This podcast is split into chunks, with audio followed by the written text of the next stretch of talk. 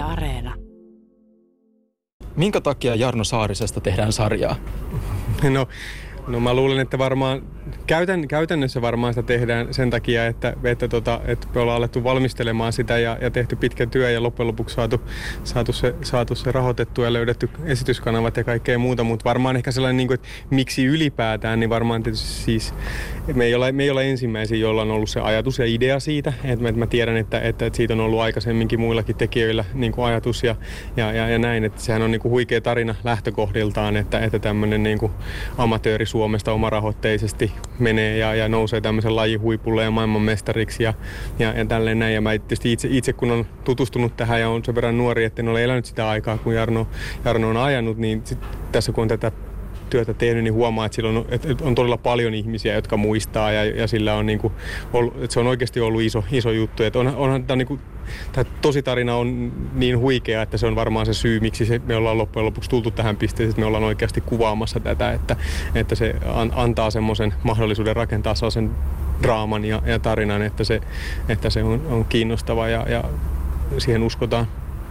No sä sanot, että sulla ei ole itselle oman iän vuoksi ollut ehkä niinkään tuttu entuudestaan ennen tämän projektin alkamista, mutta mitä kaikkea sä oot sitten, minkälainen hahmo tästä projektin myötä niin kun löytyi? No mä luulen, että siis meillähän tietysti on tässä ollut hirveän tärkeää se, että meidän tarinassa niin toisena päähenkilönä on Jarnon niin silloin esityttöystävä ja sitten vaimo puoliso Soili ja Soili. Oikea Soili on ollut tässä niin kuin meillä pitkään 2008 vuodesta niin kuin myös mukana ja jututettu häntä ja käyty läpi niin kuin ihan hänen omia henkilökohtaisia muistoja ja arkistoja. Totta kai Jarnosta on niin kuin kirjoitettu jonkun verran Suomessa ja ulkomailla kirjaa ja tommosia, mutta niin kuin kuten monella tämmöisellä ikään kuin ikonisella hahmolla tai niin kuin tämmöisellä idolihahmolla, niin se tuppaa olemaan usein aika semmoisen niin kuin saavutuksiin nojaavaa ja kertoo enemmän niin kuin siitä että mitä hän on saavuttanut enemmän kuin siitä niin kuin henkilökohtaisesta ihmisestä, että kyllä me ollaan niinku pyritty sitten tavallaan meidän Jarnomme, meidän tarinamme Jarno ehkä niinku nojautuu enemmän yhdistelemään näitä niinku historiallisia saavutuksia, mutta sitten myös ihan sitä näiden aikalaisten, jotka ovat tunteneet hänen niinku kertomaan, että minkälainen henkilö ja hahmo hän on ollut ja hän on ollut sellainen, että hän on sellaisia avuja, jotka en ihmettele lainkaan, että hän on aikanaan menestynyt ja pärjännyt, mutta myös niin kuin tavallaan se tietysti se riskinotto, mikä siinä on ollut, että kun kaksi nuorta ihmistä on lähteneet niin kuin ajassa, jolloin ei lennetty halpalentoyhtiöllä ympäri Eurooppaa, vaan että on lähdetty niin kuin autolla, mikä on ollut lastattu ruokasäilykkeillä ja muilla ja päätetty lähteä niin kuin vallottamaan maailmaa, niin Kyllä sekin kertoo jo itsessään jotain hänestä. Että. Me ollaan totta täällä Imatralla. Täällä on paljon peltiä ja lankkuja, vaikka mitä kaikkea ympärää. Missäs me oikein ollaan ja minkä vuoksi? No me ollaan tällaisen teollisuusrakennuksen lastauslaiturilla. Se syy, miksi me ollaan täällä, on se, että tarinassa toisella päähenkilön vanhemmilla on rengasliike ja me tehdään se rengasliike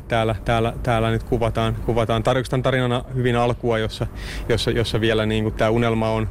on vielä oikeastaan edessä, ja kuvataan vähän sitä kotipuolta ja sitä ja se tavallaan, että käytännön syy on tietysti se, että miksi me tehdään sitä täällä eikä jossain muualla, liittyy siihen, että tietysti kun meidän tarinassa hyvin keskiössä on niin kuin Imatra siinä mielessä, että Saarisen niin kuin olennaiset hetket elämässä on ollut Imatran ajoissa, ollut ensimmäinen kisa, missä hän on osallistunut tähän kansainväliseen sarjaan, mutta tietysti myös voittanut mestaruuden aikana. Ja me ollaan haluttu noudattaa sitä historiallista faktaa ja tulla niihin ikonisiin paikkoihin tekemään ne aidosti oikeasti tänne Imatralle ja järjestetään ne, tehdään ne niin kuin kisat täällä, mutta nyt sitten on myös valtiohotelli, joka on ollut tosi merkittävä niin kuin ton, niin kuin majoituspaikkana ja siihen liittyy paljon tuohon noin. Niin kun me ollaan meidän sirkus ja karavaani tuotu tänne kaikessa kokonaisuudessaan, niin me ollaan sitten tietysti rakennettu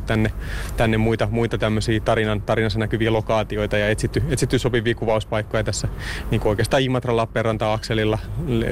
liikutaan jonkun verran sitten näiden tunnistettavia ikonista. Nyt me ollaan tänään sisätiloissa ja me ollaan etsitty sopivaa sisätilaa, joka soveltuu tähän tarkoitukseen.